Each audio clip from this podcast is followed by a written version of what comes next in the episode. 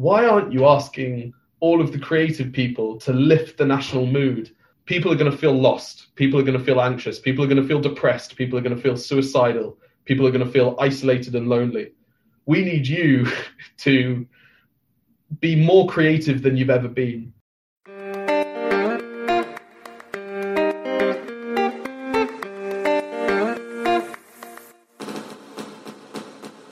Are you ready to be the change you want to see in the world?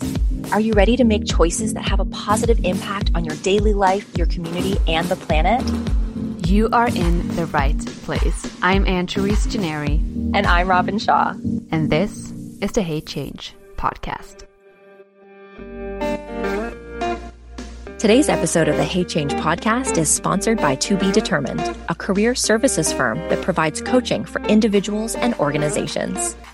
Every player who wants a winning career needs a coach, someone to help you leverage your strengths to be more effective in your current role and prepare for the next one. Whether you are looking to transition to a higher level in your organization, develop your leadership skills, or navigate choppy political waters, To Be Determined can help. As a socially conscious firm, they welcome the opportunity to support marginalized people with empathy, understanding, and a passion to see their clients succeed on their own terms. To Be Determined offers a complimentary consultation to understand your needs and see how they might help.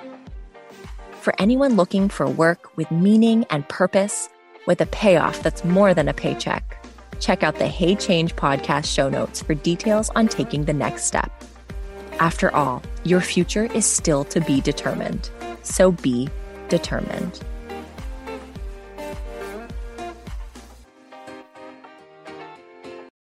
Tom Foolery is a London-based twenty-six-year-old writer, performance artist, and filmmaker.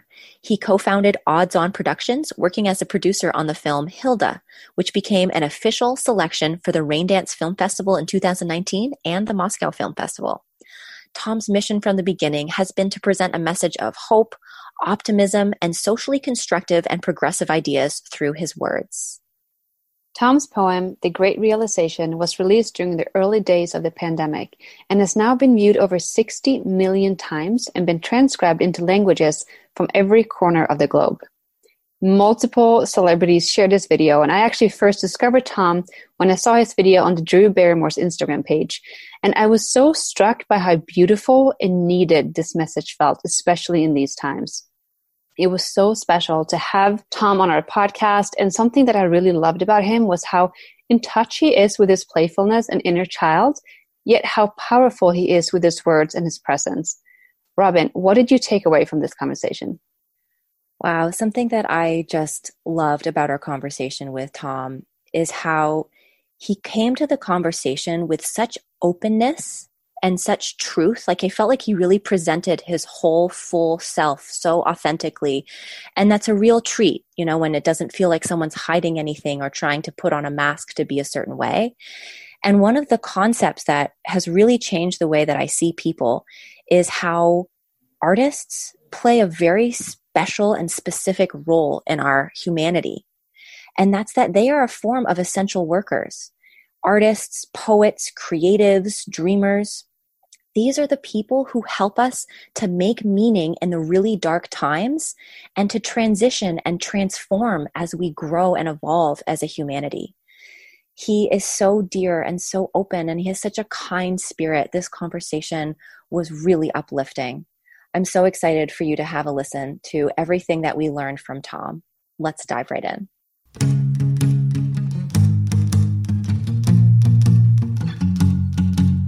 Hi, Tom. Thank you for coming to Hey Change. So good to have you. Oh, thank you both for uh, taking the time to speak to me. it's, it's, um, yeah, it's the best use of time at the moment, really, having conversations with interesting people. More screen time. Yeah. Yeah. Well, we uh, we wanted to talk to you because you created this amazing video, which is called The Great Realization, that absolutely went viral during the early days of lockdown. I think I actually saw it the first time at Drew Barrymore's Instagram. And after seeing it on hers, I saw it on so many other people's. I'm like, wow, this guy made something incredible. And when I watched the video, I was like, Actually, I've seen it many times, and every time I start crying, that's how effectful it's been to me. And it's no surprise that it's become super successful. It has to date, I think, over sixty million views. So I just kind of want to ask you, did you anticipate any of this at all? Like when you put it out, like what were you thinking when you first published this video to the internet? That is a, what were you thinking is an excellent question. um, I don't know what I was thinking. Uh, well, no, I, that's, I'm being silly. Um, no, I did not anticipate any of the uh, reaction. Um, I can, I can quite, I can quite truthfully say that it was a very, it was a very uh, organic happening, in the sense that the motivations. Like, like I've been, I've been aware, I've been aware, as we all are, that um, certain people put things on the internet and those things go viral. Like, I'm aware of that process, but you know, I when when I started making these poetry videos, the the, the motivation behind, um, you know, behind the actions was purely actually um, to create a sense of. Firstly, uh, a way of filling the days spent with my little brother and sister, which is an easier thing said than done, right? Because you've got two seven-year-olds and, you know, I'm not a parent. And I, I feel like I went from the position of having no responsibility for anyone but myself to having the responsibility for two seven-year-olds pretty much all day, like overnight. And I was totally, you know, not prepared. And I mean, I was expected, I'm not complaining, but I was expected to be like their teacher and their, like the person who cooks them food and the person who entertains them and plays with them. And all of those things you can only do within your house. It's like, whew, I don't know what to do about that.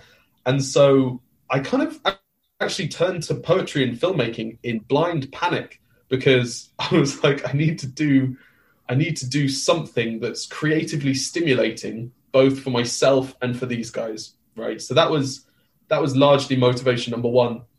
And motivation number two was everyone in my family uh, who's above me in terms of age uh, is medical. So my mum is a midwife, my dad is a doctor, and my big sister's a doctor. And they're all working in the hospitals, you know, and we're we're standing outside and clapping Um, for these people, quite rightly, because they're, you know, they're the heroes of the moment. And I was the person in my family who wanted to go into the arts and wanted to do filmmaking and poetry.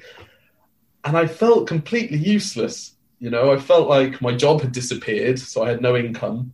Um, and I felt like the, the the government, you know, is just telling you to either retrain or wait for it all to be over, but there's no indication of when that might be. And I just felt completely, you know, impotent. And I was like, I need to, I need to be active. I need to be useful um, for my own mental health, as well as maybe for other people's. If if if the things that I create are helpful to me, then maybe they're helpful to someone else. And so all these things were whirling around in my head like a little washing machine. And it led to, let's get creative, let's make things. And the first, The Great Realization was the fourth video that we made. And for the first three, you know, I look back at them and they're shaky beyond belief, in terms of, you know, I didn't know how to film myself or sound record myself or light myself, or, you know, I wasn't the world's best editor, you know, or color grade, like all of these things, you know, is it's it's it's a steep learning curve. And by the time we got to the fourth, I remember thinking before we put it out, I'm I'm, I'm getting the hang of this. Like I, I kind of. I'm figuring out the the technicalities, so now maybe I can think a little bit more about the messages. And I remember while I was editing that one thinking, this is the first time I'm not thinking about the filmmaking elements. I'm thinking about what what are you trying to say? And the things that I was trying to say were the things, you know, that I believed in. And from the reaction, it seems like a lot of other people believed in those those things as well. Definitely. I mean, that video just hits, you know, your heart center so deeply. I mean, I, I love when you talk about like the little doubts that creep, and how like, I just so resonate with that, as do millions of people, which is amazing. Um, when you're when you're coming up with ideas, your creative process, what does that look like? I mean, do you do you feel like sometimes like, so, so because I write some poetry as well, there's lots of poetry in my family. Sometimes it feels like poetry, like poems come down and you're like, quick, write this down. And other times it's like, you you hear like a combination of words and it's like, oh, I should build on that. What's your creative flow like when you're, when you're coming up with your poems? That's a really nice question. Um, I, I believe that you, I don't think that you can force creativity, but I think you can facilitate creativity, if that makes sense. So um, I think there are lots and lots of people in this world who are deeply, deeply creative, deeply creative. And yet they're, and, and I include myself in this, I'm not, I'm not in any way making an analysis of people that, that aren't also me. Uh, but I think that many, many, many deeply creative people don't produce creative things uh, because we are continually distracted, um, mm. you know, and it's so powerful. It's so powerful. It's powerful to the point that um, it's actually it's actually such an overwhelming undertaking to uh, produce anything, um, particularly, you know, particularly things that are incredibly delicate, like ideas. You know, and, and letting letting ideas germinate and letting discovering which ideas are, you know, have have some value and which which are, you know, um, more thought through, and then which are more fleeting. And it's like, no, don't pursue that one because we have so many ideas, right? And we don't have the the time or the resources to turn them all into creations. So you've got to you've got to discriminate between your ideas. You know, which which are the ones that need to exist. Totally. And the, and the and the difficult thing is, like, you know, I'll I'll decide that I want to write. I'll decide that I, I want to make something, um, and I'll I'll make the conscious decision that I want to write something. And then, you know, you sit down. I think the classic mistake that many people make. Oh, I'll stop talking about many people. I'll just talk about myself. The classic mistake that I make is I'll sit at my desk and I'll decide I want to write something. And I'll have my computer in front of me and I'll have my phone on the desk and I'll, you know, be in my bedroom. And, you know, what happens? Well, the first thing that happens is uh, you get a you get a WhatsApp message and then you're like, okay, you know, what's and, and it's, you know, it's a group chat. Like, it's not, you know, it's not a life or death thing. It'll be like a, someone sent a gift to a group chat. And it's like, okay, now I'm thinking about that. Then you'll get back. then you'll get back. Um, and then you think, oh, I need to Google something. And then you'll see like something on YouTube or or something on Facebook or a video that's incredibly compelling. And then fifteen minutes has passed. And then your little brother will wander into your bedroom and ask if you want to have a lightsaber battle. And maybe you'll go and do that. And then maybe it's tea time and you've got to have dinner. And what you find, what I find all the time is that I intended to write something. I wanted to write something. And there are plenty of things that I could have written. And now twelve hours have passed and I have nothing to show for these good intentions. And so that's why I think you can't force yourself to be creative, but you can facilitate it. You can figure out what are the things that are most likely, what are the conditions that you have to create that are going to allow you to have a fighting chance of having an idea. And for me, it's actually... Uh, getting out of the house, I go on. I go on walks um, to somewhere green, you know. And I live in London, in a city where, you know, there's not as much greenery around as I would like. But you you find certain places. Uh, I don't take my phone.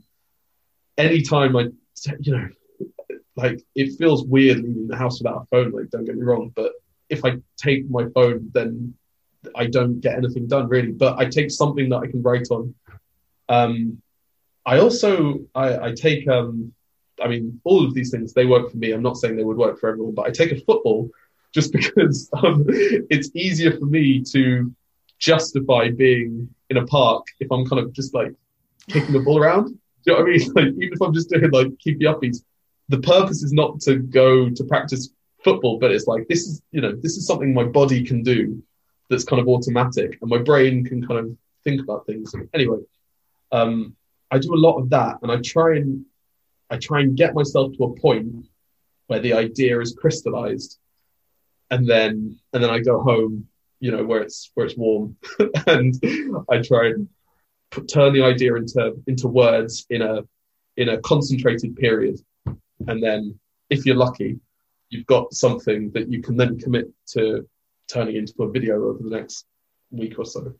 But I love so many things you bring up, because I feel similarly. I too, I love to write and always have loved to write, but I am the same way. I actually need to get up in the morning uh, and I meditate a little bit. And then my absolute most creative session is those hours before I let the email come in or uh, or any text message. I will keep, keep my phone on airplane mode, because I put it on airplane every single night before I go to bed, and I will not turn it on until after my creativity yeah. hour or whatever is over, because like you said, it all it, all it takes is for one D M on Instagram or some tag or something, and you lost it, right? And I think so facilitating creativity is super, super powerful. I think also, um, I think something that I love about you, just like hearing you talk, like I can sense that you have a lot of playfulness to you, that you are actually allowing to be, be part of your life. Like you play with your younger siblings, you bring a ball to the park. And I think sometimes as we grow older, we kind of lose touch with our creativity, because we feel like we have to be busy. We have to do this work, and like we have to create.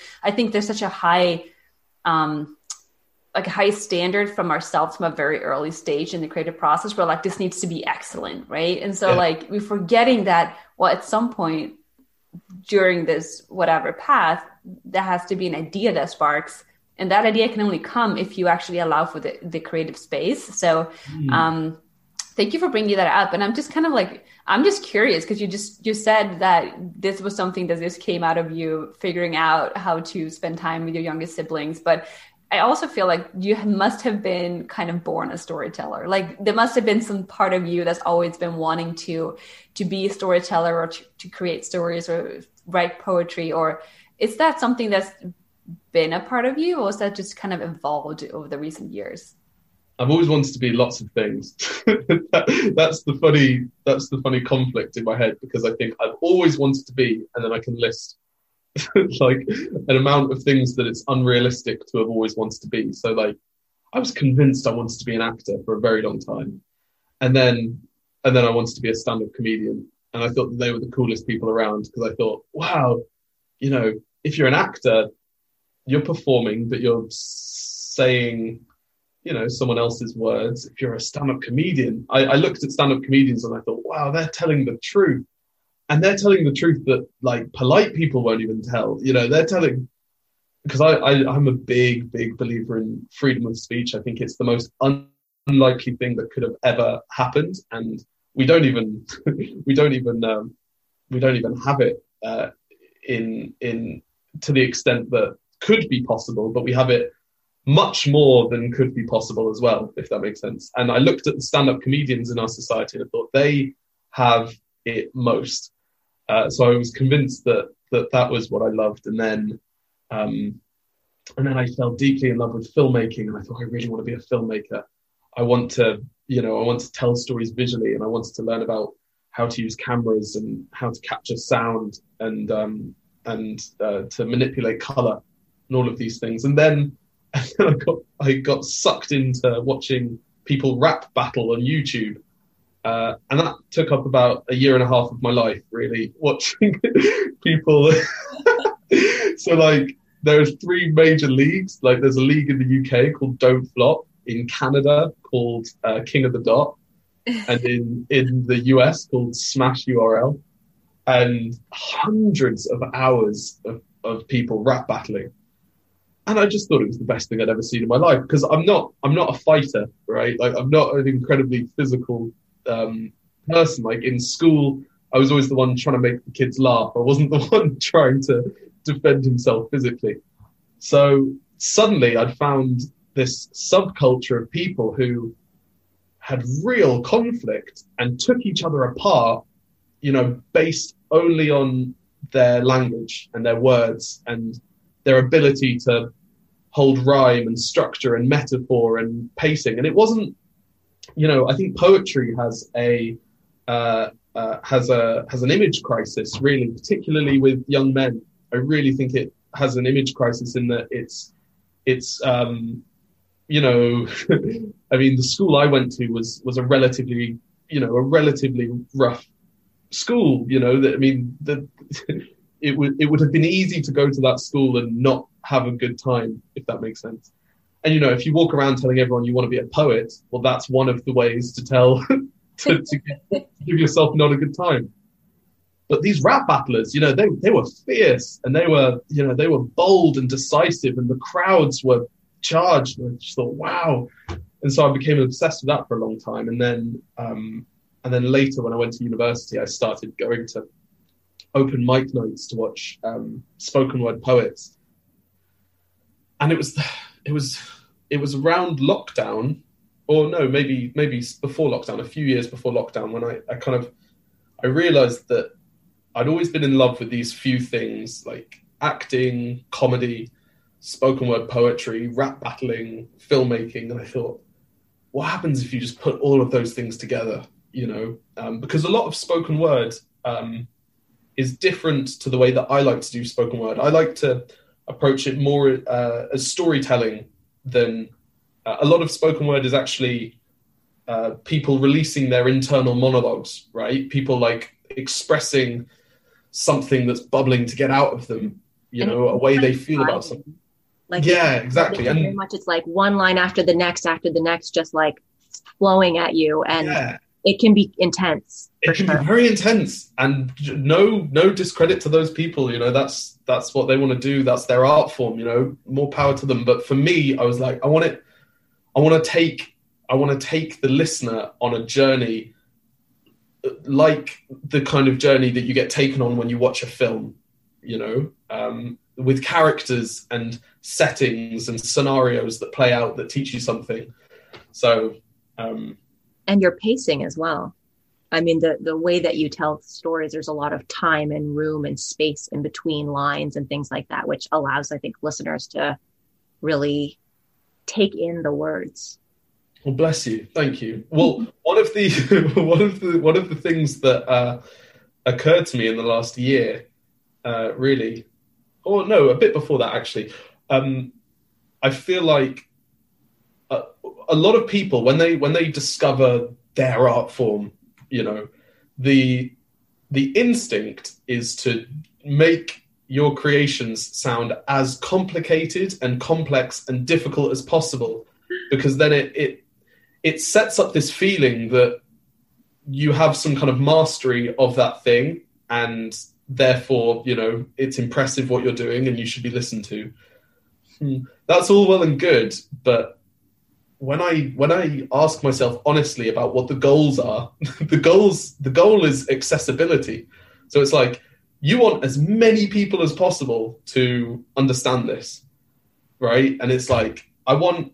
With The Great Realization, I, I, I was trying to write a poem that my seven-year-old brother could understand and my seventy-seven-year-old grandmother could understand. Also, one of the things that I think helped that poem tremendously was I spoke quite slowly and I used very simple English.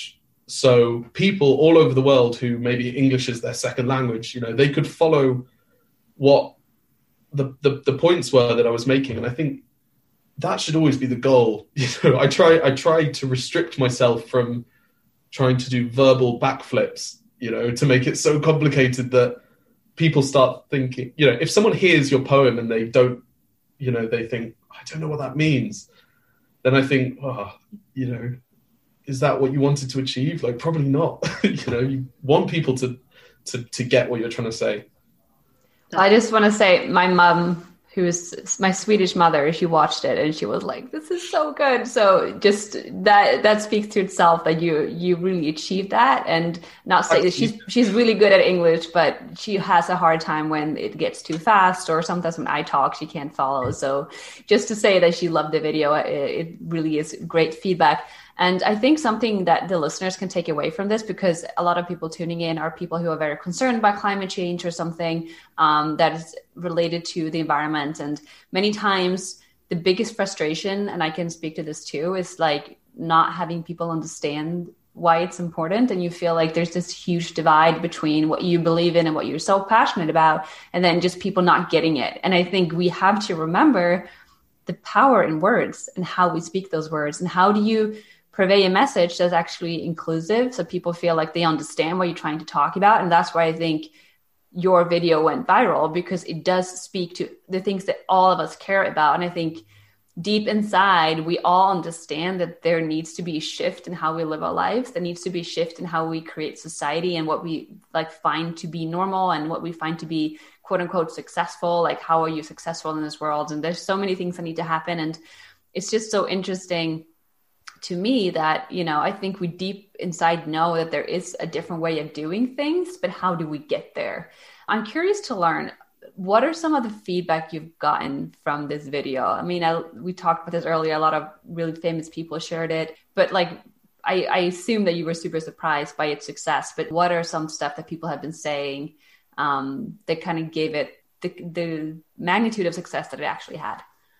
So many things have happened uh, in the last, um, so many things have happened to me in the last nine months as a result of, as a result of this very simple story, right? It's it's it it, it it's quite um, it's quite overwhelming to me. The thought, not, and I, I, I really I really mean this, not the thought, wow, Tom, you know, you you you made a poem that, that everyone liked. It's it's amazing to me that that such a simple uh, story was so needed. You know, take away, take away the creator, because it's not, you know, it has to be more than an individual ego trip, right? Because like that's such, that's such a, that's such a low resolution outcome. Then if that's, if that's what it's all about, then that's, that's, that's a deep shame. It's like the bigger question, I think, is why did so many people need to hear that? And the, the answer The answer that I come to when I ask myself that question properly and when I mean it is that the the, the culture that we're wrapped in is um, right. So this is the way that I've uh, I've articulated this in, in other interviews. It's like the feeling that I had when I wrote that poem was I turned on the, you know, you call anyone, you call your mum, you call your best friend, you hear the tone of fear in their voice. You know, you you you pick up a newspaper on, on your way to the supermarket or on the way to the park, and you read a headline that says, "We will never recover." Um, you know, theaters will never open again. The the entertainment industry will die.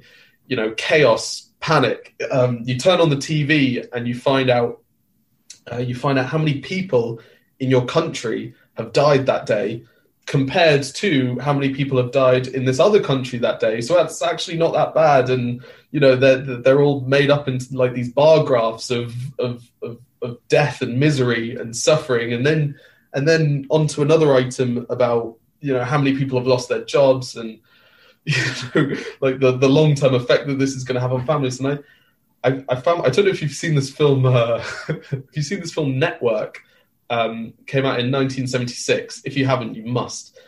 But there's this there's this news anchor that uh, he's kind of he's kind of uh, on the verge of having a bit of a mental breakdown, and he's getting fired from the from the news station, and he snaps, you know. And on his final on his final uh, uh, address, really, he he kind of goes into this monologue, which you could watch on YouTube. It's one of the best monologues in film.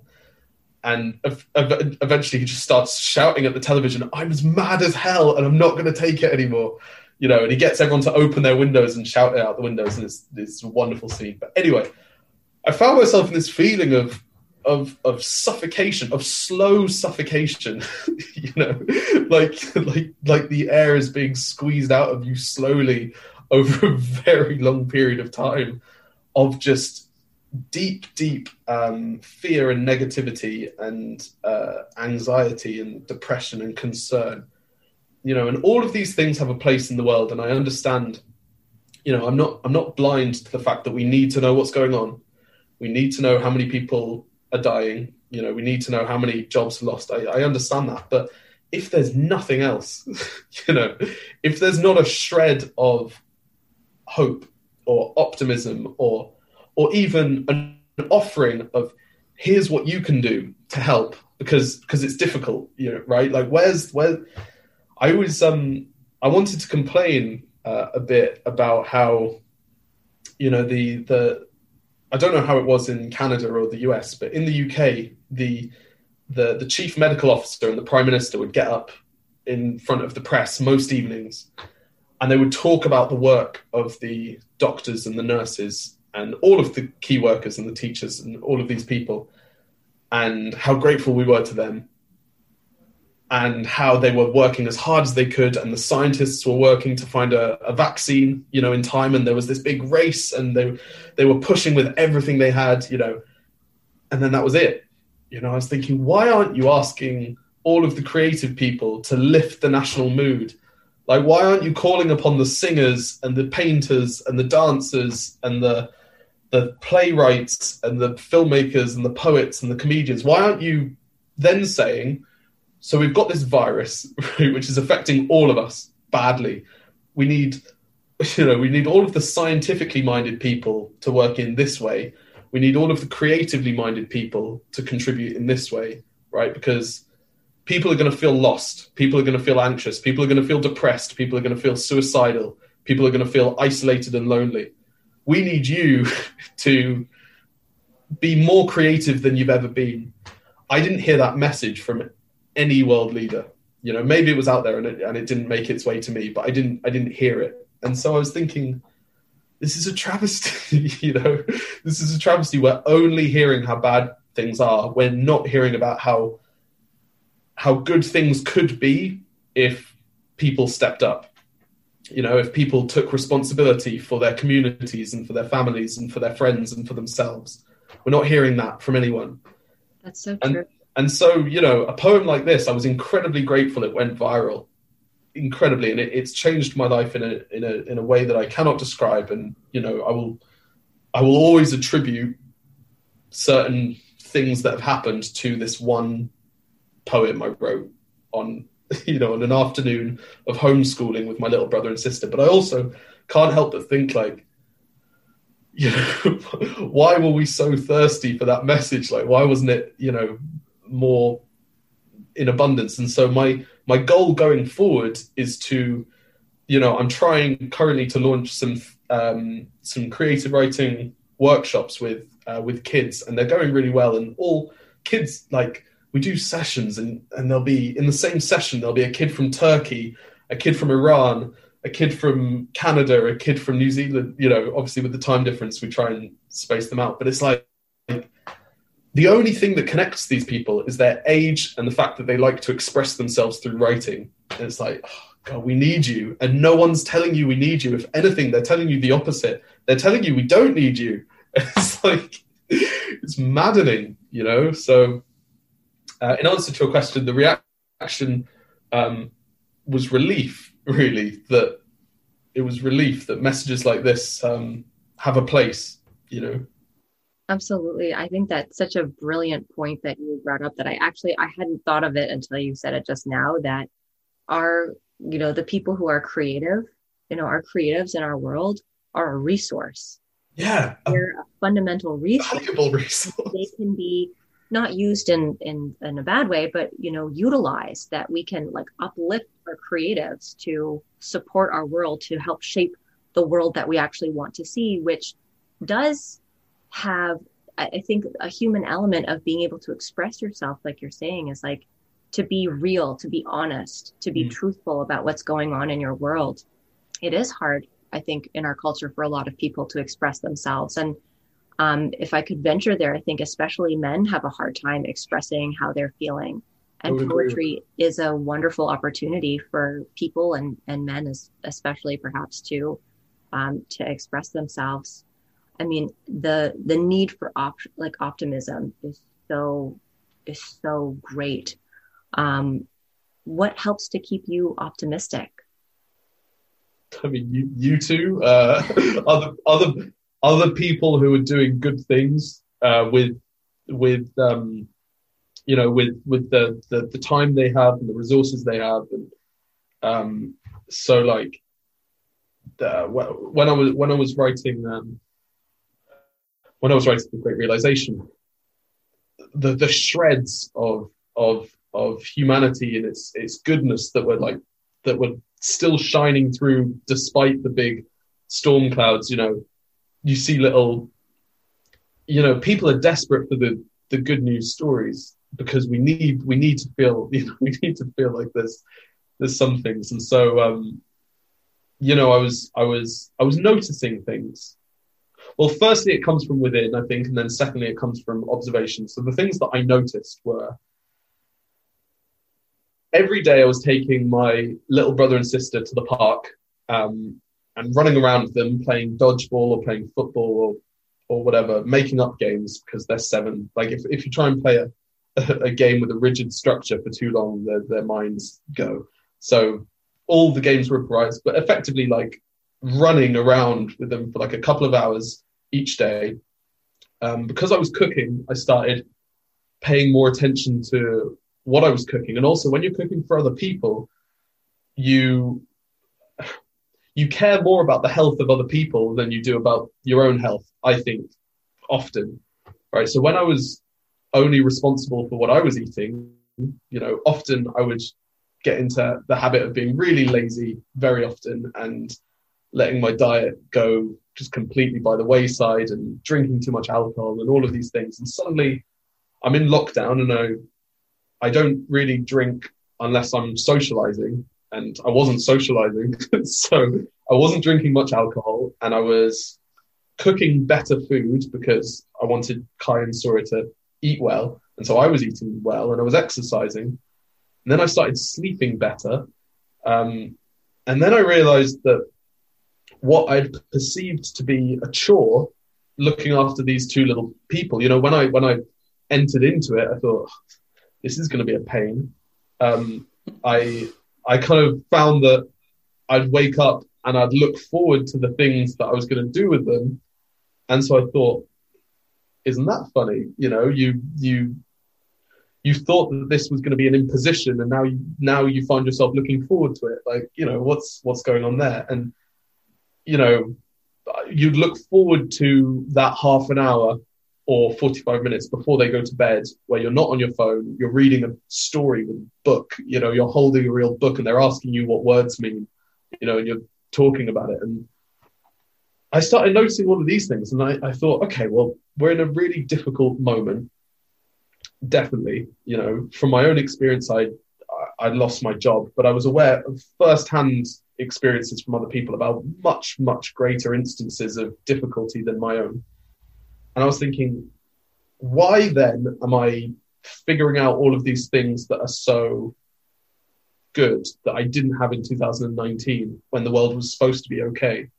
You know, that that didn't make much sense to me. I was like, things are supposed to be worse now. And why, why do I feel better, you know, inside myself? And actually, through adopting responsibility, more responsibility than I'd ever had to adopt before, I was finding more meaning and purpose in everything. And I was thinking, that's a nice feeling. You know, it's it's a really nice feeling having people depending on you and, and you are stepping up and doing what you need to do. Like that, it's a it's a good feeling actually. And um and a lot of a lot of people don't know that. You know, a lot of young people think that the the myself included think that the the solution is to Uh, uh, hide and postpone responsibility for as long as possible because it will get in the way of all the fun you could be having. And it's like, okay, you can believe that, and I did believe that. And then, you know, you start to do something responsible and worthwhile, and you think, oh god, this this this feels really good. So there's that. That that made me feel quite optimistic um, about the future. The other thing is when you see people doing good where they where they didn't have to. You know, you you see, um, you know, we had this guy, Captain Tom, in the U K, who started doing laps of his garden. Um, he was one hundred years old, and he started doing laps of his garden to raise money for the N H S. And he went viral and raised like like twelve or like thirty, I don't know what the final number was, million pounds for the N H S. And wow. You just, you just think, this one hundred-year-old, you know, who, who'd been in World War Two, like we didn't expect anything more from him. He'd done his part. And still he had more to give, you know. It's like, okay, well, that's pretty amazing. And then I started watching uh, John Krasinski's um, little YouTube series that he made, Some Good News. Yes. Which he made in lockdown for a bit.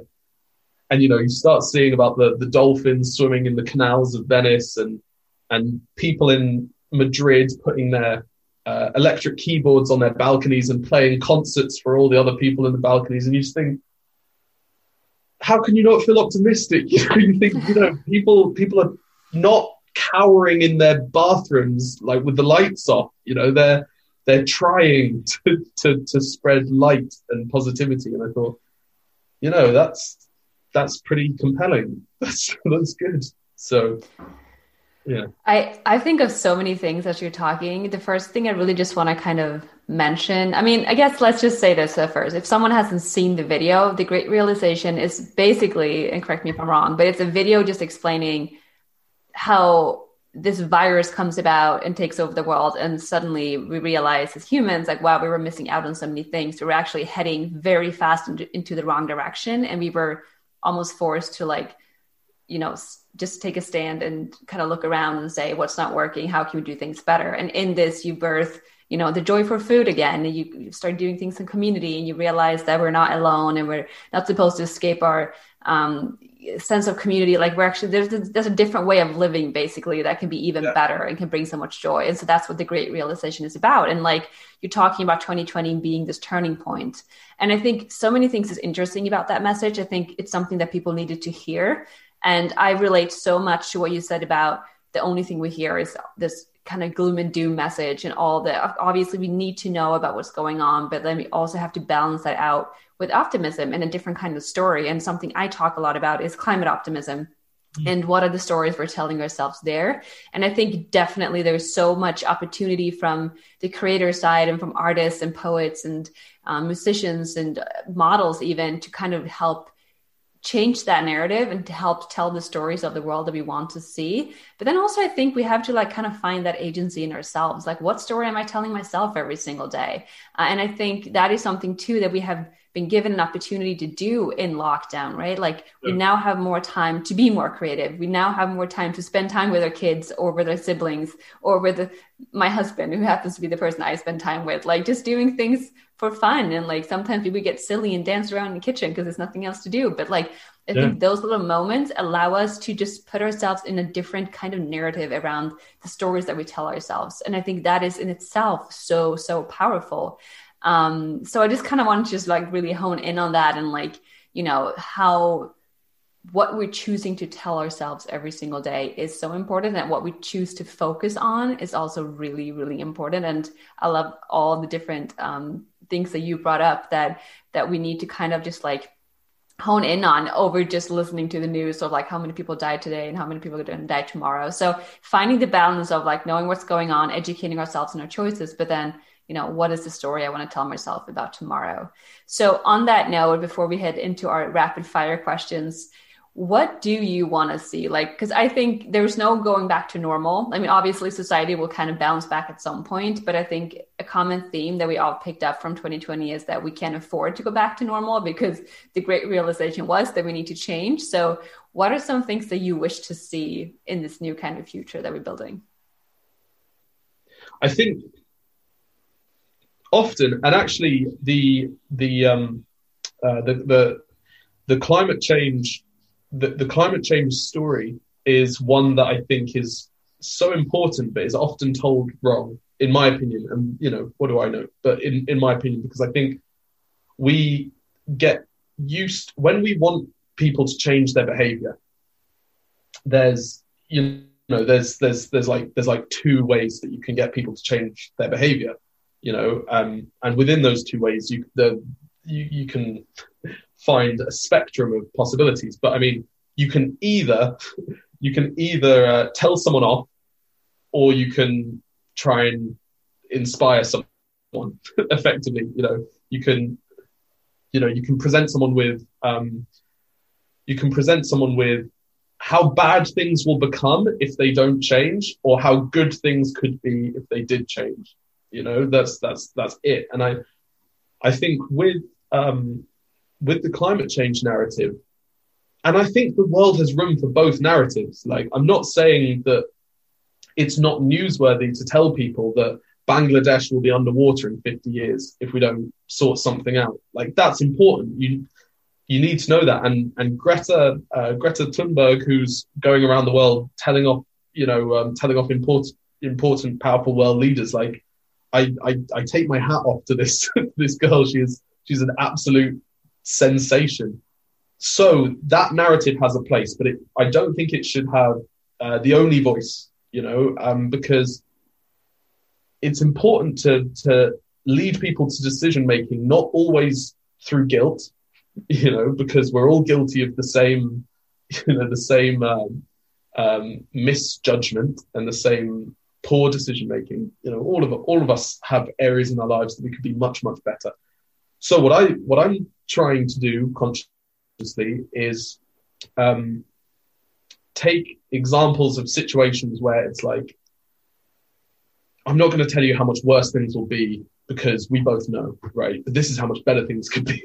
And they could be a lot better, right? And you actually, just as I, could play play a part in that. So with The Great Realization, for example, the the the the stimulus there was my my mum said to me on the phone, I can't wait for things to go back to normal.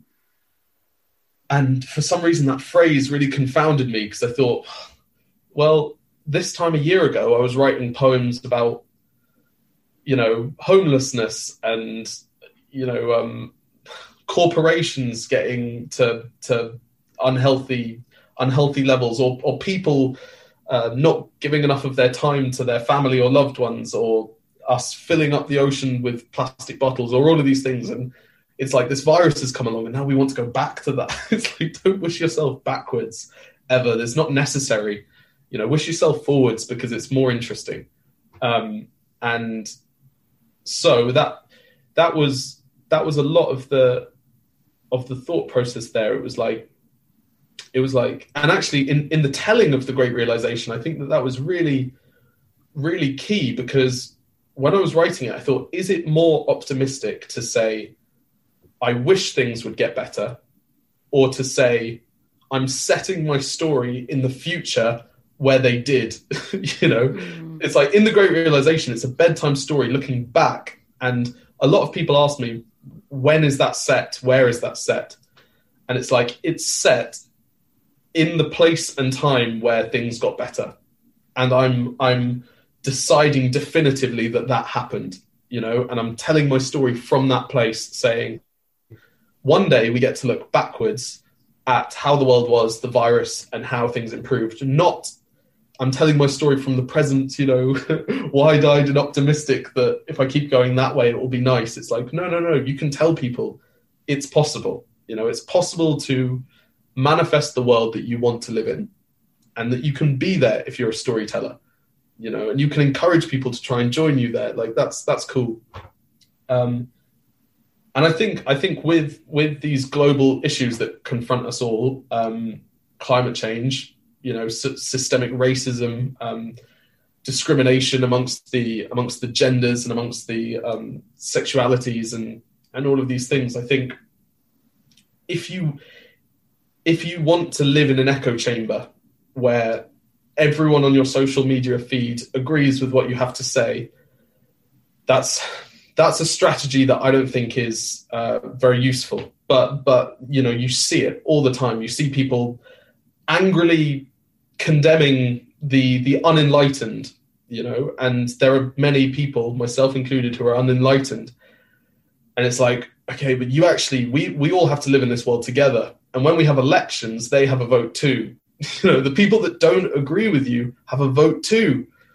You know, if you live in a democracy, and if you live in a democracy, you should be grateful that you live in a democracy, I'm telling you. So it's like, if you want to live in a democracy, the people that don't agree with you also get a say. So it's like, don't shout at them, convince them, you know, inspire them, show them your humanity and try and accept theirs. Because, you know, you know, there are, there are, there are some people who actually, I think, um, have become part of a group, and maybe, maybe they didn't even put much thought into it. You know, maybe they just became part of a group and now they can't get back because, because it's, it's too tribal. It's too deeply, deeply tribal. And so you've got to leave a light on for people to get back, you know, if you make a compelling enough argument, you know, and you need to leave a light on in your mind to, uh, to, to change course if you're presented with the right evidence or information. Um, And I think this is what this is what Joe Biden was talking about when he when he just did his uh, inaugural speech. He was saying, like, I want to try and represent the people that didn't vote for me. It's like, well, that's an important thing, you know, and you never heard the president before him saying that. And you don't hear actually many world leaders saying that. I thought that that was quite a healthy thing to say. Um, but just, just so I don't um, gloss over it, uh, in terms of your question about stories and the narrative of, of um, climate change, I've got a really, really nice uh, thing that happened to me last weekend with my little sister. Um, which I think will will fit quite nicely. And it's it's leading to a poem that I'm writing at the moment. So I was I was uh, like cl- playing with my little sister and, and like tidying her bedroom at the same time. And uh, she had this box, she had this like little cardboard box in the in the corner of her room that was under a big pile of clothes, suspiciously. Like, it was a box that looked like it had been hidden, not that it was just in the corner. And so I, I pull it out, and it says, and it's like sellotaped shut, right? And whenever there's a box that looks like it's been hidden that's sellotaped shut, you want to know what's in the box. And it's, and I was like, Sora, what's in here? And she, she was like, she was, she was like, give me back, give me back my turtle box. I was like, what do you mean your turtle box? And she was like, it's my turtle box. And I didn't know what that meant, and I was kind of trying to extract from this seven-year-old girl what she. what she was talking about, and she was basically telling me that it was her box full of turtles. And I was like, okay, well, Sora, you know, there are no turtles in this box. So, you know, I need, I need, I need more. And eventually I convinced her to let me open it. And it was full of um, like bottle caps and those, those ring things that hold beers together and plastic bags and all this. And she had watched a documentary, um, she'd watched a documentary where she'd seen turtles getting caught up in these plastic things and dying. And so in her little seven-year-old mind, she figured, and, and the documentary had told her that people had thrown these away, they'd gone into landfills, they'd gotten into the sea, and they were killing loads of turtles. And so she thought, well, if we stop throwing them away, then they're not going to get there. Um, and if I keep them in this box in my room, then, you know, it's not going to be killing any turtles. And in that moment, I just felt like I felt like like waves of just, oh my God, that's such a that's such a more powerful story than to shout at me for throwing away, you know, my my plastic beer rings, you know, because one narrative is you shouldn't do that, you're a bad person. The other narrative is, you know, I, I keep a box full of turtles in my bedroom because. because the, the alternative is is not what I want to see. And I, I I I looked at that and I thought, well, you know, fair play to you for being seven and for being, you know, wiser than everyone else. It's like, that's that's gorgeous. So, yeah, there's lots of ways to tell stories. And, you know, telling off people, I don't know how effective that is. So I would, I would encourage people to do it less. Um, Because actually what you kind of figure out is we're all messing up all the time in so many ways. Like, and the thing is, if you're an incredibly environmentally conscious person, you're probably not messing up much there, but you're messing up in other places, right? So it's like, you know, what do you want?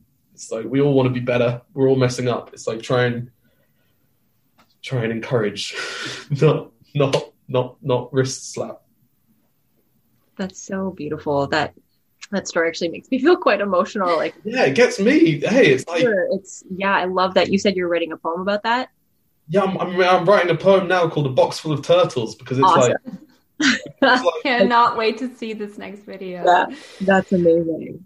Yeah, that's so beautiful. That thought of um, how easy it is to call other people out when we have our own shit that we're dealing with that we're not dealing with well, or we're making mistakes as we do. And it's, you know, the, the world is challenging and being human is messy.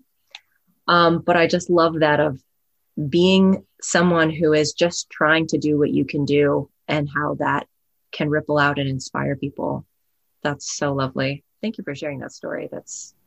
Oh, well, it's worth it as well, because when you, when you encounter, uh, instances of people behaving well makes you feel something really, really deeply. You know, when when you when you see another human being going out of their way to to make things better than they could have been, it gets you, and it makes you think. Oh, yeah, it makes you ask makes you ask those difficult questions to yourself about.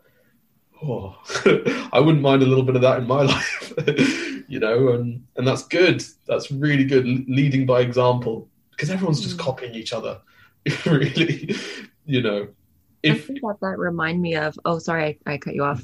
No, no, no, no, no. Um, it just reminded me of something that I thought of earlier when you were talking about how happiness is a byproduct of a meaningful life.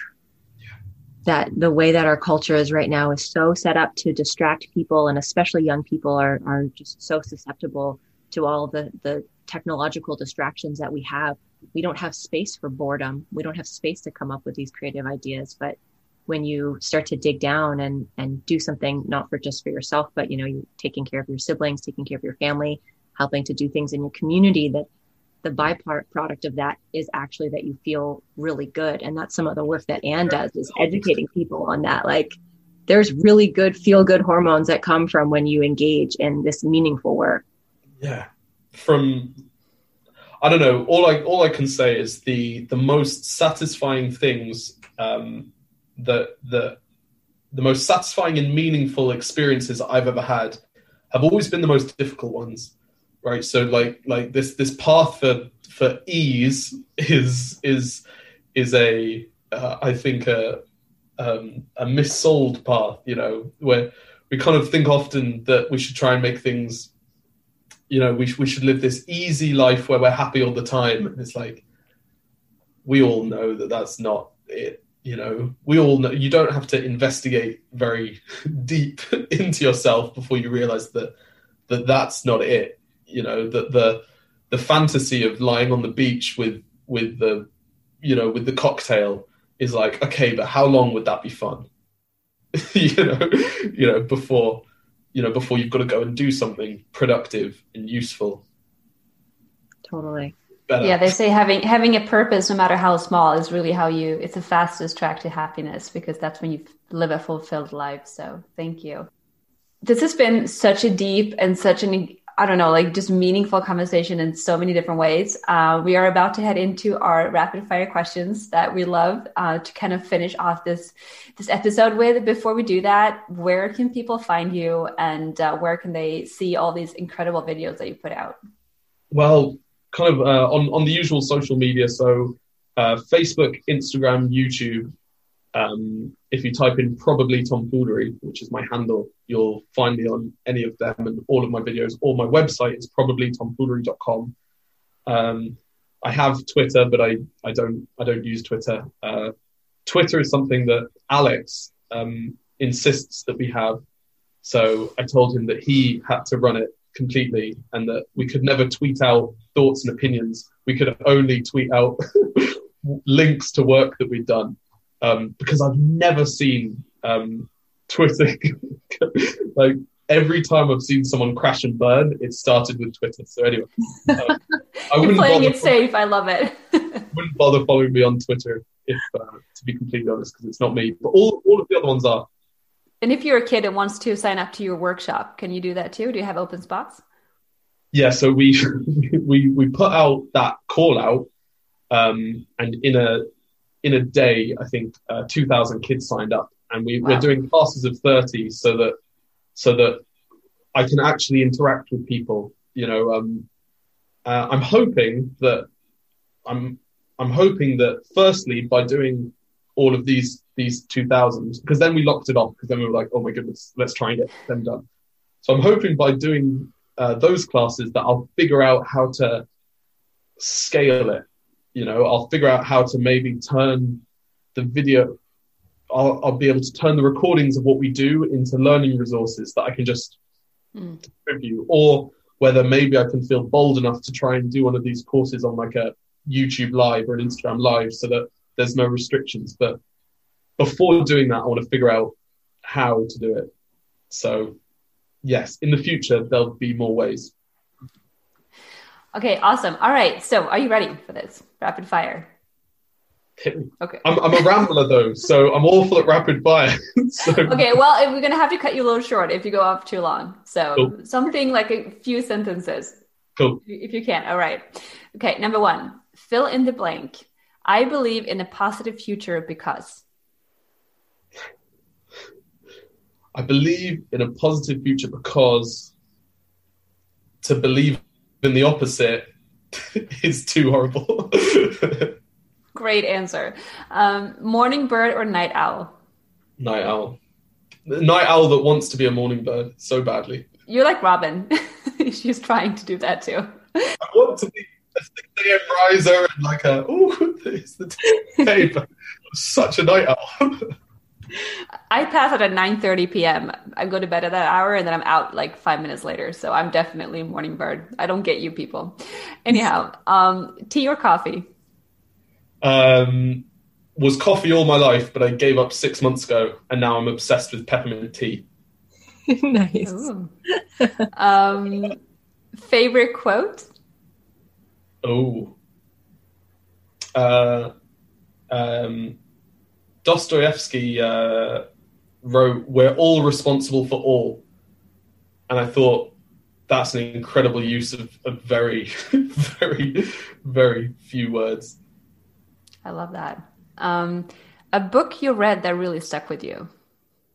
Endurance by Alfred Lansing, um, which I can tell you, I can tell you what it's about, but I'll break the three-sentence rule.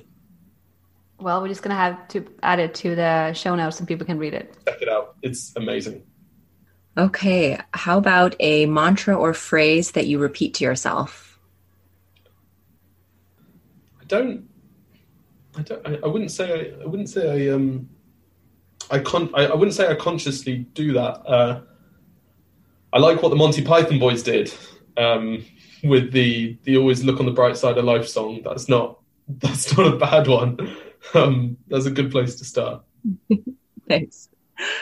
Um, if you could instill one change in the world right now that would go into effect immediately and stay forever, what would that be? Gosh. Wow, that's, that's an enormous, enormous question. Rapid fire.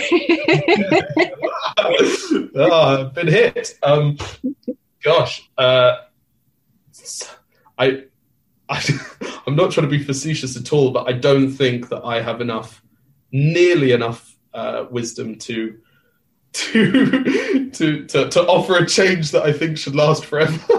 um, ah, maybe it would be nice if um, uh, resources that that that were that were going to be wasted, it was it was a way, the, a way was discovered to redistribute them, but. But I can't even imagine to think how complicated that would be or how that would work. But I hate waste. I hate wastefulness. And you don't have to have the solution. You just have to have the idea. It's about the vision of it, right? It, okay, well then, yeah. then then supermarkets wouldn't throw away food. They'd, they'd give it away. I'd like that. Awesome. Something that you're letting go of. Trying to... I'm trying to let go of...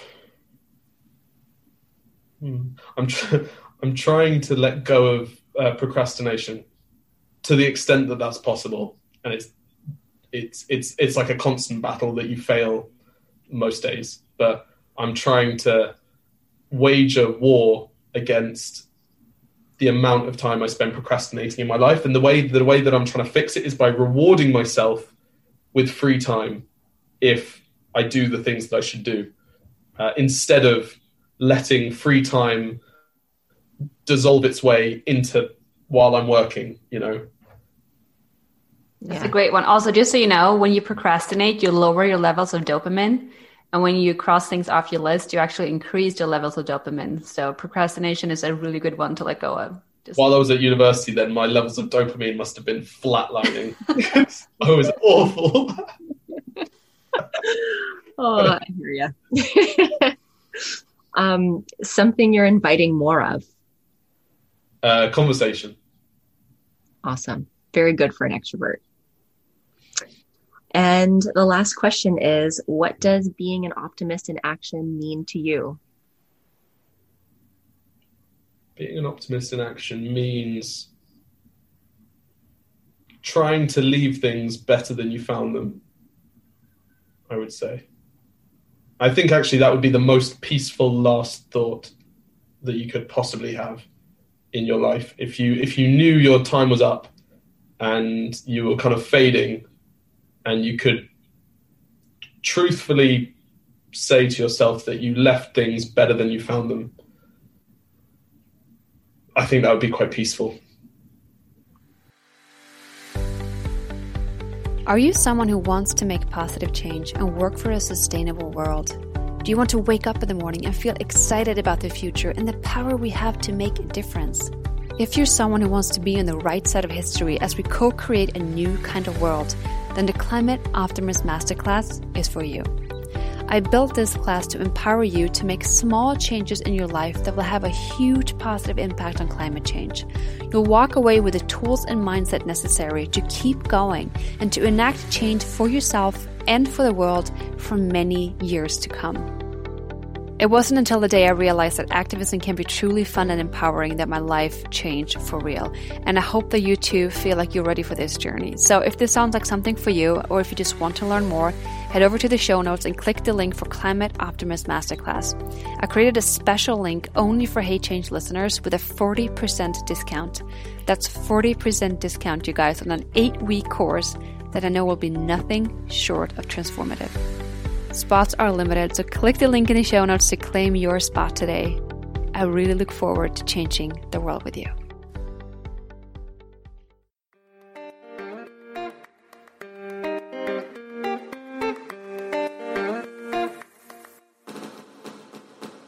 Thank you for joining us for another episode of the Hey Change podcast. If you'd like to support the show, please share this episode with friends, family, or someone in your network. Also, don't forget to give it five stars in the app so that we can reach more listeners just like you. We love hearing from our listeners, so please tag us when you share this episode on social media. We'd love to connect with you and learn about what you are doing too. You can find where to reach us in the show notes. Before you go, we'd like to invite you to pause and to think about this one final question. What does being an optimist in action mean to you?